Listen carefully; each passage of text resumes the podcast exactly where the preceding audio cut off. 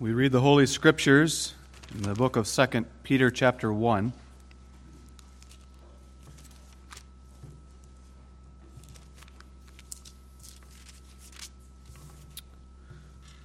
Second Peter chapter 1. Simon Peter, a servant and an apostle of Jesus Christ, to them that have obtained like precious faith with us, through the righteousness of God and our Savior Jesus Christ, grace and peace be multiplied unto you through the knowledge of God and of Jesus our Lord. According as his divine power hath given unto us all things that pertain unto life and godliness, through the knowledge of him that hath called us to glory and virtue, whereby are given unto us exceeding great and precious promises that by these ye might be partakers of the divine nature, having escaped the corruption that is in the world through lust. And beside this, giving all diligence, add to your faith virtue, and to virtue knowledge, and to knowledge temperance, and to temperance patience, and to patience godliness, and to godliness brotherly kindness, and to brotherly kindness charity. For if these things be in you and abound, they make you that ye shall neither be barren nor unfruitful in the knowledge of our Lord Jesus Christ. But he that lacketh these things is blind, and cannot see afar off, and hath forgotten that he was purged from his old sins. Wherefore, the rather, brethren, give diligence to make your calling and election sure. For if ye do these things, ye shall never fall. For so an entrance shall be ministered unto you abundantly into the everlasting kingdom of our Lord and Savior, Jesus Christ. Wherefore, I will not be negligent to put you always in remembrance of these things, though ye know them, and be established in the present truth. Yea, I think it meet, as long as I am in this tabernacle, to stir you up by putting you in remembrance, knowing that shortly I must put off this my tabernacle even as our Lord Jesus Christ hath showed me. Moreover, I will endeavor that ye may be able after my decease to have these things always in remembrance. For we have not followed cunningly devised fables when we made known unto you the power and coming of our Lord Jesus Christ, but were eye witnesses of his majesty. For he received from God the Father honor and glory when there came such a voice to him from the excellent glory, This is my beloved Son, in whom I am well pleased. And this voice, which came from heaven, we heard when we were with him in the holy mount. We have also a more sure word of prophecy, whereunto ye do well that ye take heed as unto a light that shineth in a dark place until the day dawn and the day star arise in your hearts. Knowing this first, that no prophecy of the Scripture is of any private interpretation. For the prophecy came not in old time by the will of man, but holy men of God spake as they were moved by the Holy Ghost. We read the Word of God that far. I call your attention to the last three verses of the chapter as our focus we have also a more sure word of prophecy, whereunto ye do well that ye take heed, as unto a light that shineth in a dark place, until the day dawn and the day star arise in your hearts. Knowing this first, that no prophecy of the Scripture is of any private interpretation. For the prophecy came not in old time by the will of man, but holy men of God spake as they were moved by the Holy Ghost.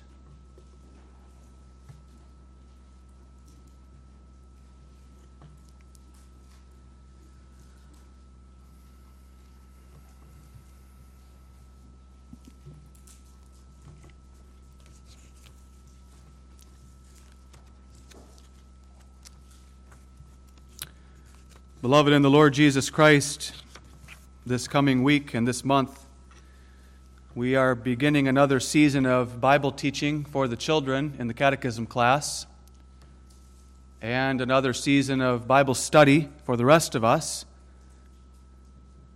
And so I thought it a fitting time for us to be reminded and edified concerning our faith regarding the Bible and regarding the origin of the Bible. After all, why should our children go to catechism? Why should our children have to learn what the Bible says?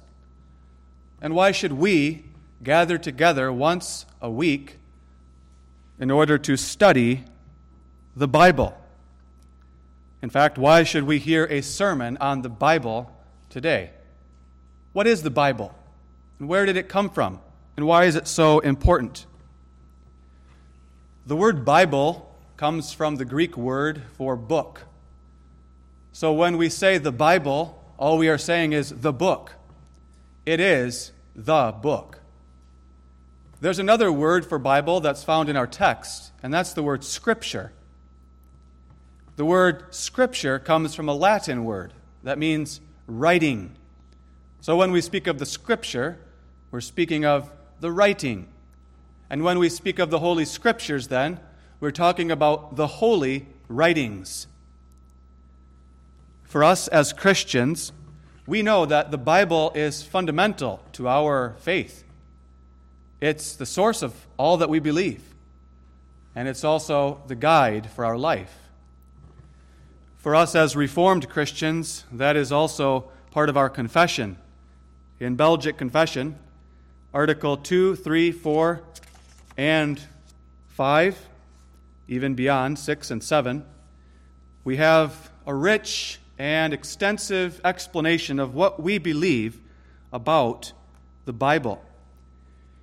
And what we find in that confession of faith is this quote, among others this word of God was not sent nor delivered by the will of man, but holy men of God spake as they were moved by the Holy Ghost, as the Apostle Peter saith. So the confession of faith takes its doctrine about Scripture from our text as well as many other texts. In this epistle, the Apostle Peter wants to put his brethren in remembrance of certain things. He makes that clear in the passage that we read, verse 15. I will endeavor that ye may be able after my decease to have these things always in remembrance. He wants them to remember certain things. He says, You already know these things, but I want you to remember them. And one of the things he wants them to remember he mentions in verse 16.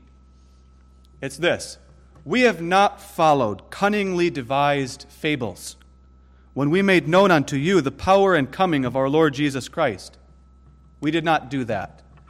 We did not follow mythology about Jesus. We did not make up stories about Jesus. Rather, we were eyewitnesses of his majesty for he received from God the Father honor and glory when there came such a voice to him from the excellent glory This is my beloved Son, in whom I am well pleased. And this voice which came from heaven we heard when we were with him in the Holy Mount. Peter reminds them Peter, James, and John were in that holy mountain of transfiguration when Jesus was surrounded by the cloud of glory, and his clothes were transformed in front of their eyes, so that he shined brightly like the sun. And a voice came from heaven and said about Jesus, This is my beloved Son. Peter says, I heard that with my own ears. We are not making these things up. But then he goes on to say, in our text, verse 19, we have also a more sure word of prophecy. More sure than the voice that we heard in the mountain is the word of prophecy that has been given to us in the Scriptures. The Scriptures are a more sure word of God to us than the voice that they heard with their own ears in the mountain. We often think just the opposite would be the case. But Peter says no. The voice that we heard we heard only once. It was momentary, and then it was gone, it vanished. But the Scriptures are a sure word from God that we have with us always.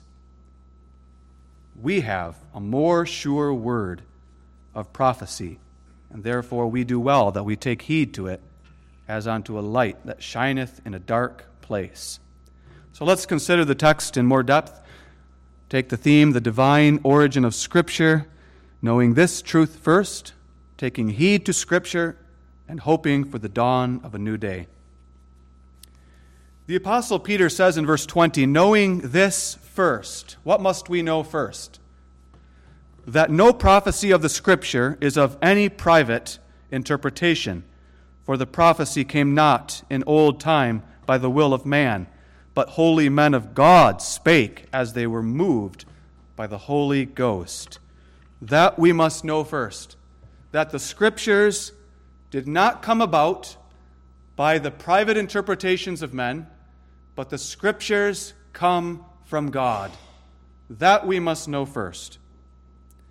We must know that first before we start studying the Scriptures, before we take heed to the Scriptures, before we believe the Scriptures, before we teach the Scriptures to our children, before we do anything with the Scriptures, we must know this first that the Scriptures do not come from man, the Scriptures come from God.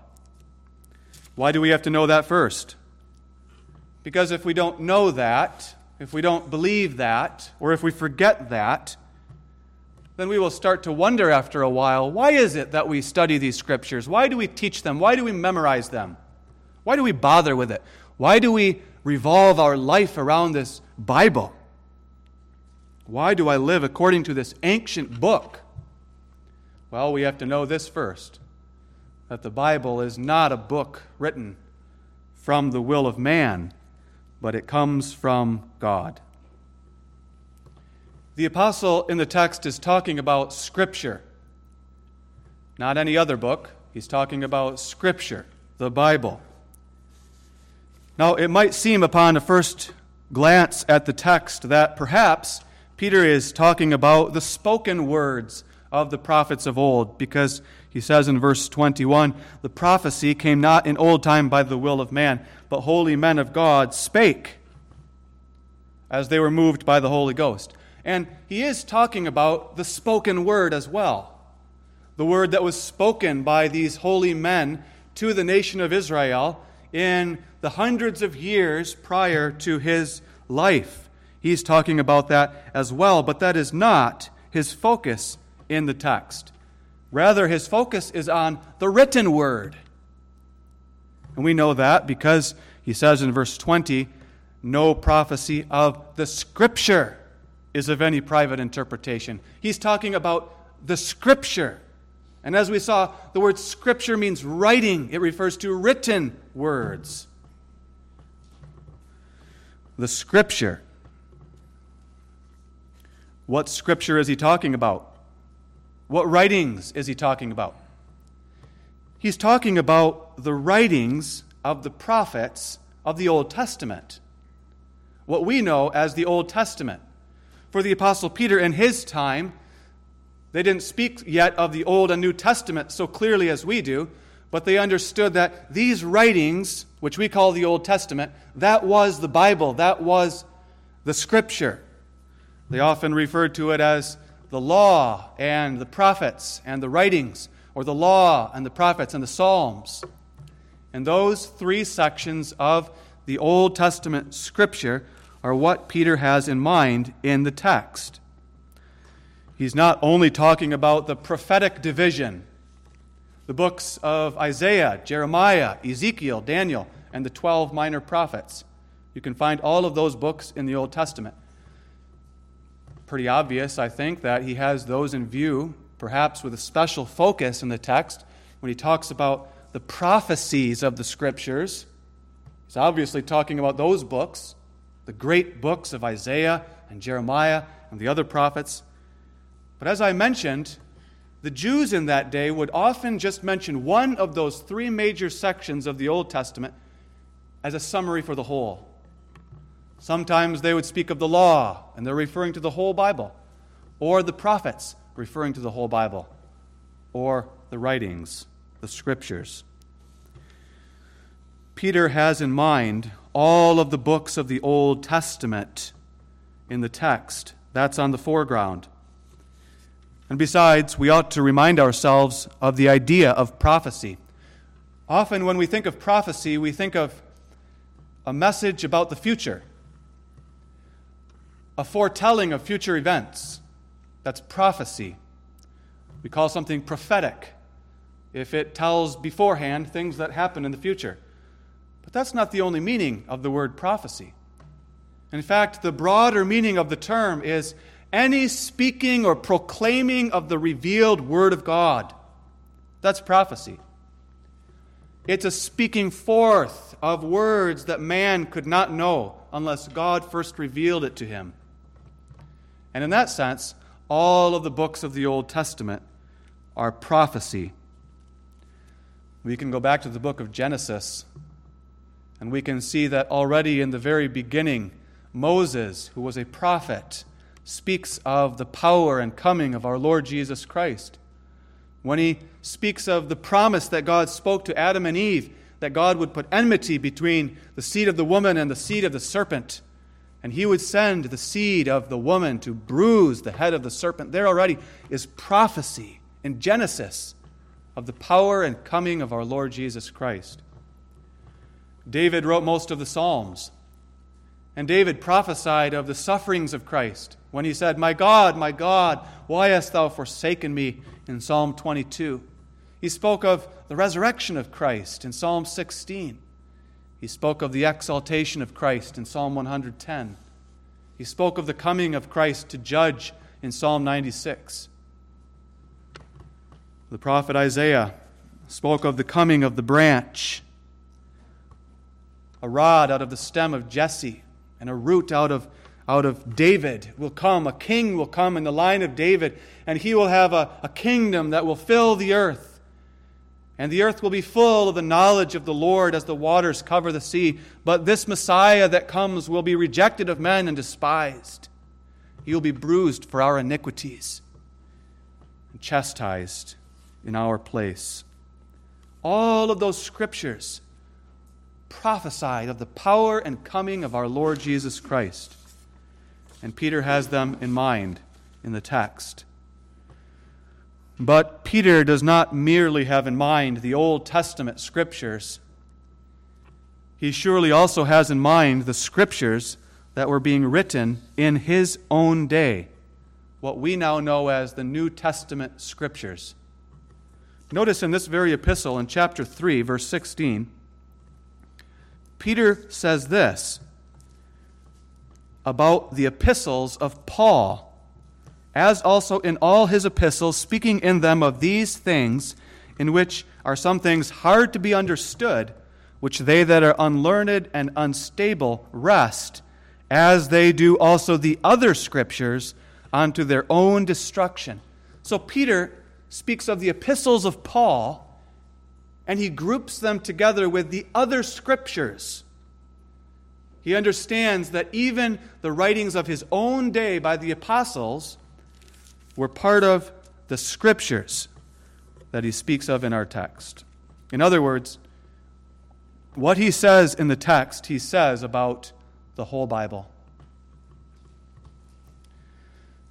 Now, what the Apostle Peter says we must know first about this Bible what is a matter of first importance for us is this that no prophecy of this scripture is of any private interpretation. When Peter says that, what he means is that the origin of Scripture is not in man. The apostle is not talking here about our interpretation of the Scriptures. He's not talking about that. He's talking about the origin of the scriptures. When we see that in the text, no prophecy is of any private interpretation, maybe we would think that he's talking about our interpretation of the scripture. Maybe we would be confused and think he is saying, None of you may privately interpret the scripture. He's not saying that. He's not talking about our interpretation of the scriptures when it comes to that, we may privately interpret the scriptures, and we are able to interpret the scriptures. Way back in the wilderness, Moses said this in Numbers 11 29. Would God that all the Lord's people were prophets, and that the Lord would put his spirit upon them. And that was a prophetic word of Moses. In Acts 2, verse 17, we read the Apostle Peter said on Pentecost, Your sons and your daughters shall prophesy. In the New Testament, Christ has poured out the Holy Spirit on his church. Every single child of God who has the Holy Spirit in his heart is able to read the Scriptures, know the Scriptures, and interpret the Scriptures. That's the great truth that the Reformers restored from the Roman Catholic Church during the Reformation. The great truth that all believers are in an office of prophet, priest, and king, and all believers are able to read and explain the Scriptures. This is not just the ability of pastors or professors of theology or scholars. Every Christian is able to interpret the scriptures.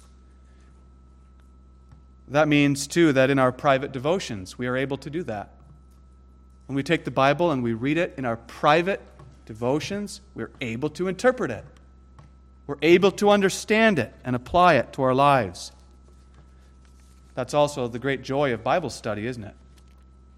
When we all gather together, sitting around the table, we don't have the mindset that only the minister is able to explain this text to us, but all of us are able to interpret the passage.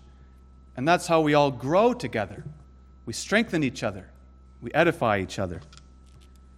We never know who might give us an insight into the passage. We are all able to interpret but that's not what Peter is talking about here. He's not talking about our interpretation of the Scriptures, he's talking about the origin of the Scriptures. No Scripture comes from any private interpretation. That's what he's saying. The Scriptures do not arise out of the private opinions, the private beliefs, the private views, and observations of men. We may never say that. We must never say that about any of the scriptures. Notice how emphatic he is. No prophecy. In the original Greek, it's even more emphatic. Every prophecy of the scripture does not come from the private views of men. That's the case with all other books.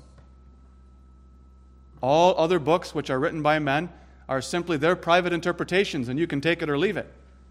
You can believe it or reject it philosophers. They write their private interpretations of the world, their private interpretations of man, of politics, of ethics, of culture, of history. Poets, songwriters, novelists, they all write their private interpretations, but that's not the kind of book that the Bible is, according to our text. The apostle tells us why that's not the case in verse 21. For the prophecy came not in old time by the will of man. Scripture did not originate in the will of man. If it originated in the will of man, that would mean that when Moses picked up his pen and wrote Genesis, Exodus, Leviticus, Numbers, and Deuteronomy, the first five books, Moses simply decided to do that of his own accord. It was his own brilliant idea to write down those books. And then when he wrote the books, he was simply giving his own opinions. Moses, after all, studied in the palace of Pharaoh in Egypt.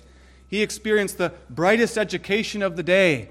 He made brilliant observations of the world around him. He studied the mythologies of all the other cultures, and he tied it all together and he wrote down the truth about the creation of the world. No. Peter says, no. No. The scriptures did not originate in the will of Moses. They did not originate in the will of David, in the will of Isaiah or Jeremiah or Matthew or Mark or Luke or Paul or John. If that was the case, then we could say that the scriptures have errors. The scriptures have mistakes. The scriptures are surely full of inconsistencies and contradictions. After all, these scriptures just come from the will of man, and we know that man is fallible. We know that man makes mistakes. And therefore, why do I have to believe what Moses says when he says, In the beginning, God created the heavens and the earth in six days? And the morning and the evening were the first and the second and the third day. I don't have to believe that. That's just Moses' opinion. I don't have to believe what David writes in the Psalms. I can take what I want and leave what I want. Peter says, No. The scriptures do not originate in the will of man. Notice, Peter doesn't deny that men wrote the scriptures. He says in verse 21 that holy men of God spake. Men spake, men wrote. Moses wrote those books. He had a pen in his hand and he wrote down on paper those books. David wrote those Psalms, Matthew, Mark, Luke, and all the others. They wrote those books. He's not denying either that these men had certain personalities, certain gifts, certain talents, certain experiences. They lived at different times and different places and different cultures. They had different perspectives. They wrote about different things. But while all of that is true, the scriptures, none of the scriptures, came about by the will of man. Rather, holy men of God spake as they were moved by the Holy Ghost. The origin of Scripture is the Holy Ghost, and the Holy Ghost is God.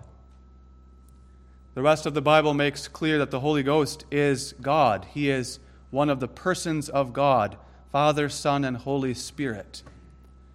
And Peter points out that the Holy Spirit, the third person of the Godhead, is the one who moved those holy men to write and to speak what they wrote.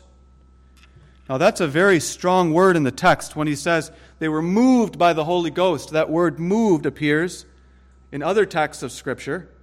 For example, Acts 27, verse 15. And there we read about a ship in the Mediterranean Sea that was sailing through a violent storm.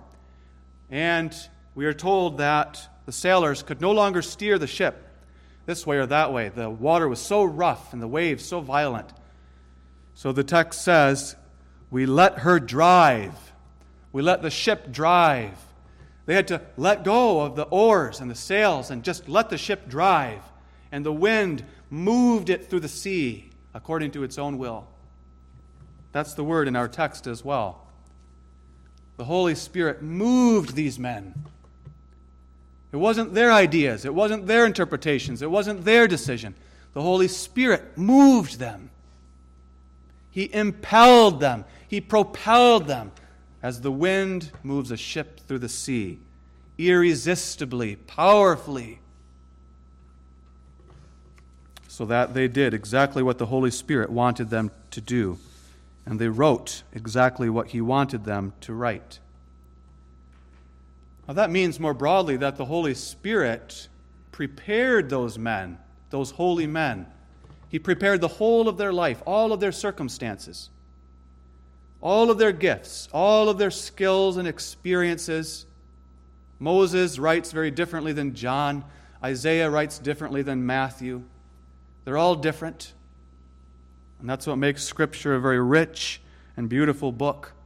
How all of these writers are in perfect harmony and consistency with each other, and yet they're very different in their styles. The Holy Spirit prepared them. The Holy Spirit also revealed to them what God wanted them to know in many different ways, sometimes through dreams or visions, sometimes through direct speech. He made known to them God's Word, sometimes through eyewitness and eyewitness testimony and in other mysterious ways, the Holy Spirit made known to them the Word of God, and then He moved them to write it. The idea of the apostle then is that when the Holy Ghost moved these men to write, what they wrote was not their own word, but the Word of God. The Scriptures come from God. Now, this is the great truth of the inspiration of the Scriptures. We find that also mentioned in 2 Timothy 3, where Paul says that all Scripture is given by inspiration of God. All Scripture. Peter is saying the same thing in this text. And that truth of the inspiration of Scripture is a great mystery to us. How can this be? That the Holy Spirit is the one who moved them to write down God's Word, and yet they wrote it. And they wrote it out of their own understandings and out of their own minds and through their own experiences. It's a great mystery. So that these men do not get any of the credit for what they wrote, but all the glory is God's. It's similar to the mystery of salvation, isn't it? That too is a great mystery. God is absolutely sovereign over our salvation. God moves us, God works in us, both to will and to do of His good pleasure. But then when God moves us, we actually believe in the Lord Jesus Christ and we actually repent of our sins. It's a mystery, but they're both true and we don't get any of the glory in salvation. The scriptures come from God. And that means that the Bible is infallible, inerrant. There are no mistakes in the Bible. There can't be any mistakes because the Holy Spirit is the one who moved all of these different men to write what he wanted them to write. So if someone of the world asks you, How do you know that the Bible is the Word of God? How do you know that? How can you be so sure? The answer that you can give is I know that the Bible is the Word of God because the Bible says it is the Word of God. We are proving from the Bible in our text that the Bible is the Word of God. How do we know that? Because the Bible tells us. And they'll say, well, you're arguing in a circle. And you can simply say, yes. But then you can also add to them, add to that. And now I challenge you to read the Bible yourself. And as you read the Bible, if the Holy Spirit works in your heart, you will see that within the Bible, are the proofs that the Bible is true and that the Bible is from God. That's what our Belgic Confession says. We know that these books come from God because they contain in themselves the very proofs and evidence that they are from God and not from man. And some of the great evidences in the Bible itself is the great harmony between all of these different writers. Another evidence is how all of these prophecies of old have been fulfilled in the person of our Lord Jesus Christ. Time and time again, the New Testament shows how this scripture was fulfilled and that scripture was fulfilled. Scriptures have the proof in themselves that they come from God. But ultimately, we can only believe that if the same Holy Spirit who inspired them works in our hearts to believe. This we must know first. And knowing this first, we are to take heed to the Scriptures.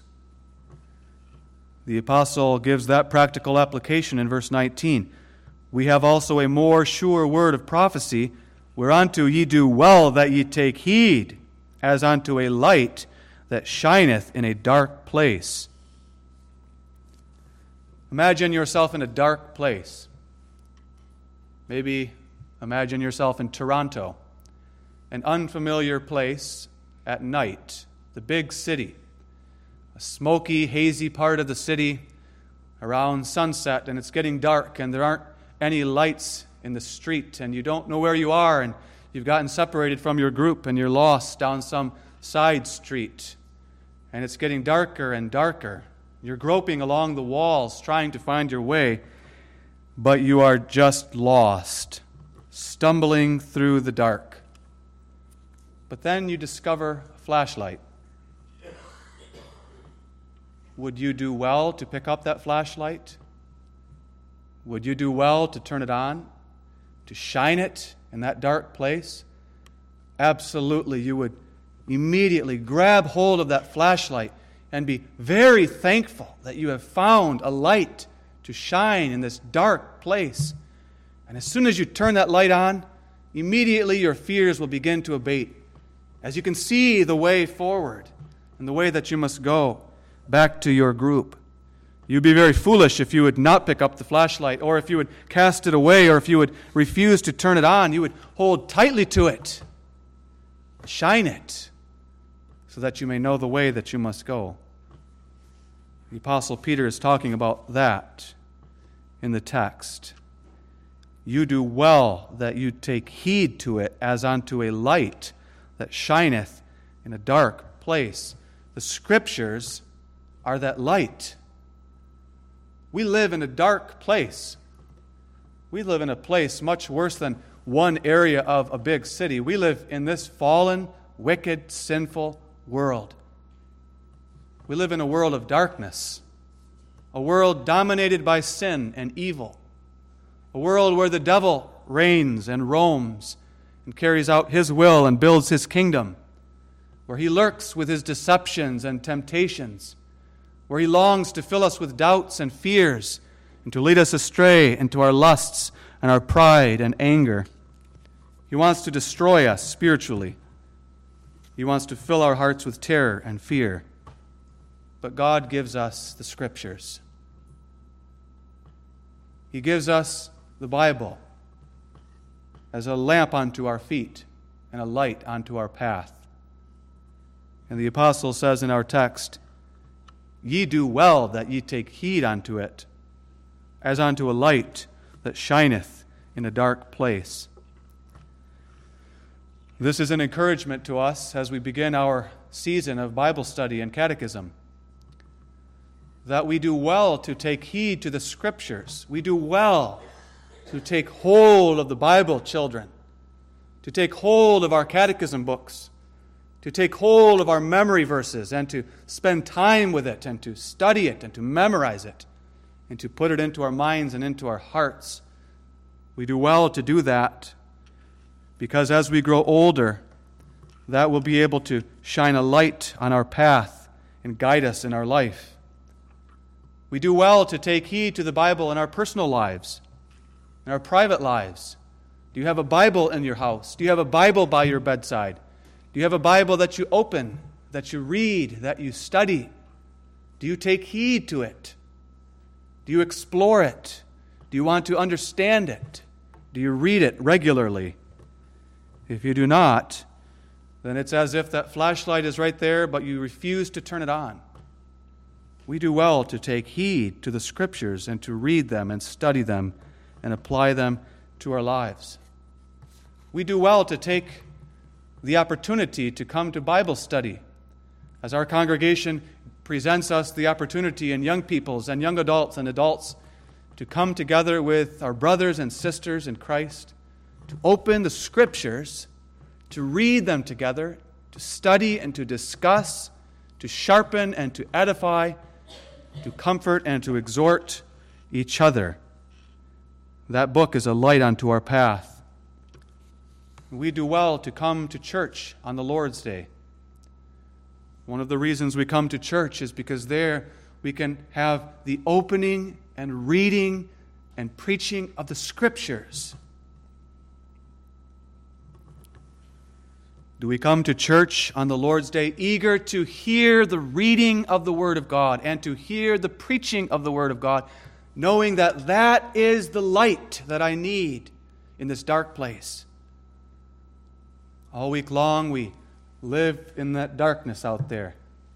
We're surrounded by those temptations, those fears, those doubts, those sins. And God says, Come to my house on the Lord's day, and I will shine the light of my word into your life. We do well to take heed to the scriptures in all of our life. We do well because the scriptures speak of Jesus Christ. Jesus is the central message of the whole Bible. The old points forward to Him, and the new points back to Him and forward to Him. The whole Bible revolves around Jesus Christ and points to Jesus Christ. Jesus is the true light, the true light of the world who shines in this dark place. Jesus is the one who shines in our hearts to give us, through the Scriptures, the knowledge of the glory of God and His face.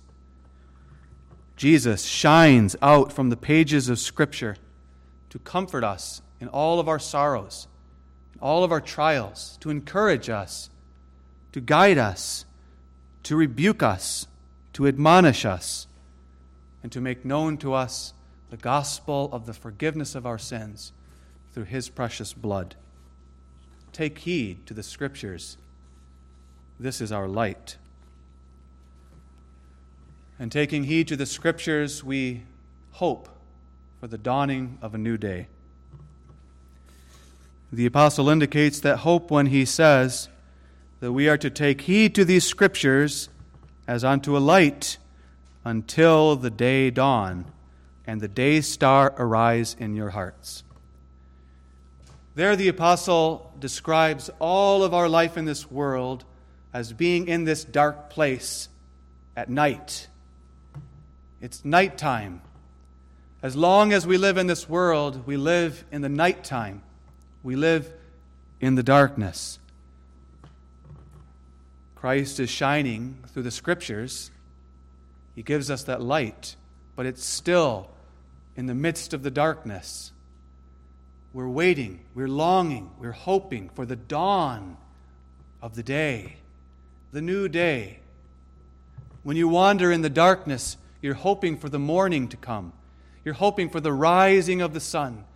And you know that before the rising of the sun, if the sky is clear, you will see first the day star rising up in the sky, a bright, shining jewel in the morning sky. That's what we're looking for. That's what we're hoping for. And that dawning of the new day is a picture of the day of eternal life. It's a picture of the day when we will finish running our course, finish plunging through the darkness of this life, when we depart from this world through death and awake in the glorious light of heaven. That will be the dawning of our day personally.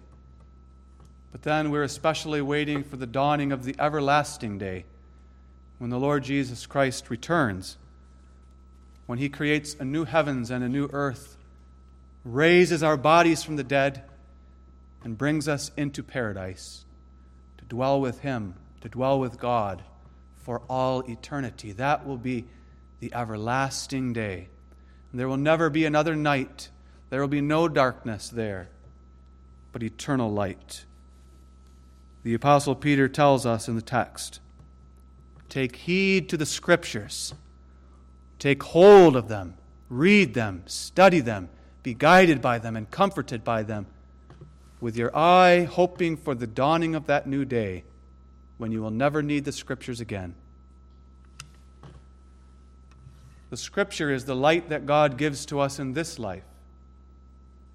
We will no longer need the Scriptures in the new heavens and the new earth. When that day comes, the day star will arise in our hearts. That day star, that bright shining jewel that you sometimes see in the morning sky just before the sunrise, is a picture of Jesus Christ. And when you see it, think of him. In Revelation 22, verse 16, Jesus calls himself the day star. He is the morning star. But Peter says, when that great day dawns, the day star will arise in our hearts. In our hearts. That means we will no longer need the scriptures ever again. It's true, Jesus is already in our hearts through the Holy Spirit, but He's only given us the Holy Spirit as an earnest, as a down payment, as a, a guarantee. But when the day dawns, the day of eternity, He will shine in our hearts with incredible brightness, such great brightness, that we will not need the Scriptures ever again. Now, the apostle writes in 1 Corinthians 13, verse 12 Now we see through a glass darkly, but then face to face. Now I know in part, but then I shall know even as I am known. The Scripture is our lamp and light for this life. Take heed to it until the Lord brings us into the everlasting day when we will never need the Scriptures again, but we will walk by sight. We won't need a revelation like this because we will see God in the face of Jesus Christ. We will know God face to face for all eternity. That's our hope. Amen. Heavenly Father, we thank Thee for that joyous hope. We thank Thee for the promise of the dawning of that new day. And we thank Thee that as long as we live in this darkness, Thou hast given us a lamp and a light to our feet. Forgive us, Father, if we have neglected Thy word, if we have neglected the Scriptures. Fill us with a joyful eagerness to take up the Scripture to read it and to follow its guidance. Grant that we might have a zeal to come to catechism, to Bible study, to church, and also to read Scripture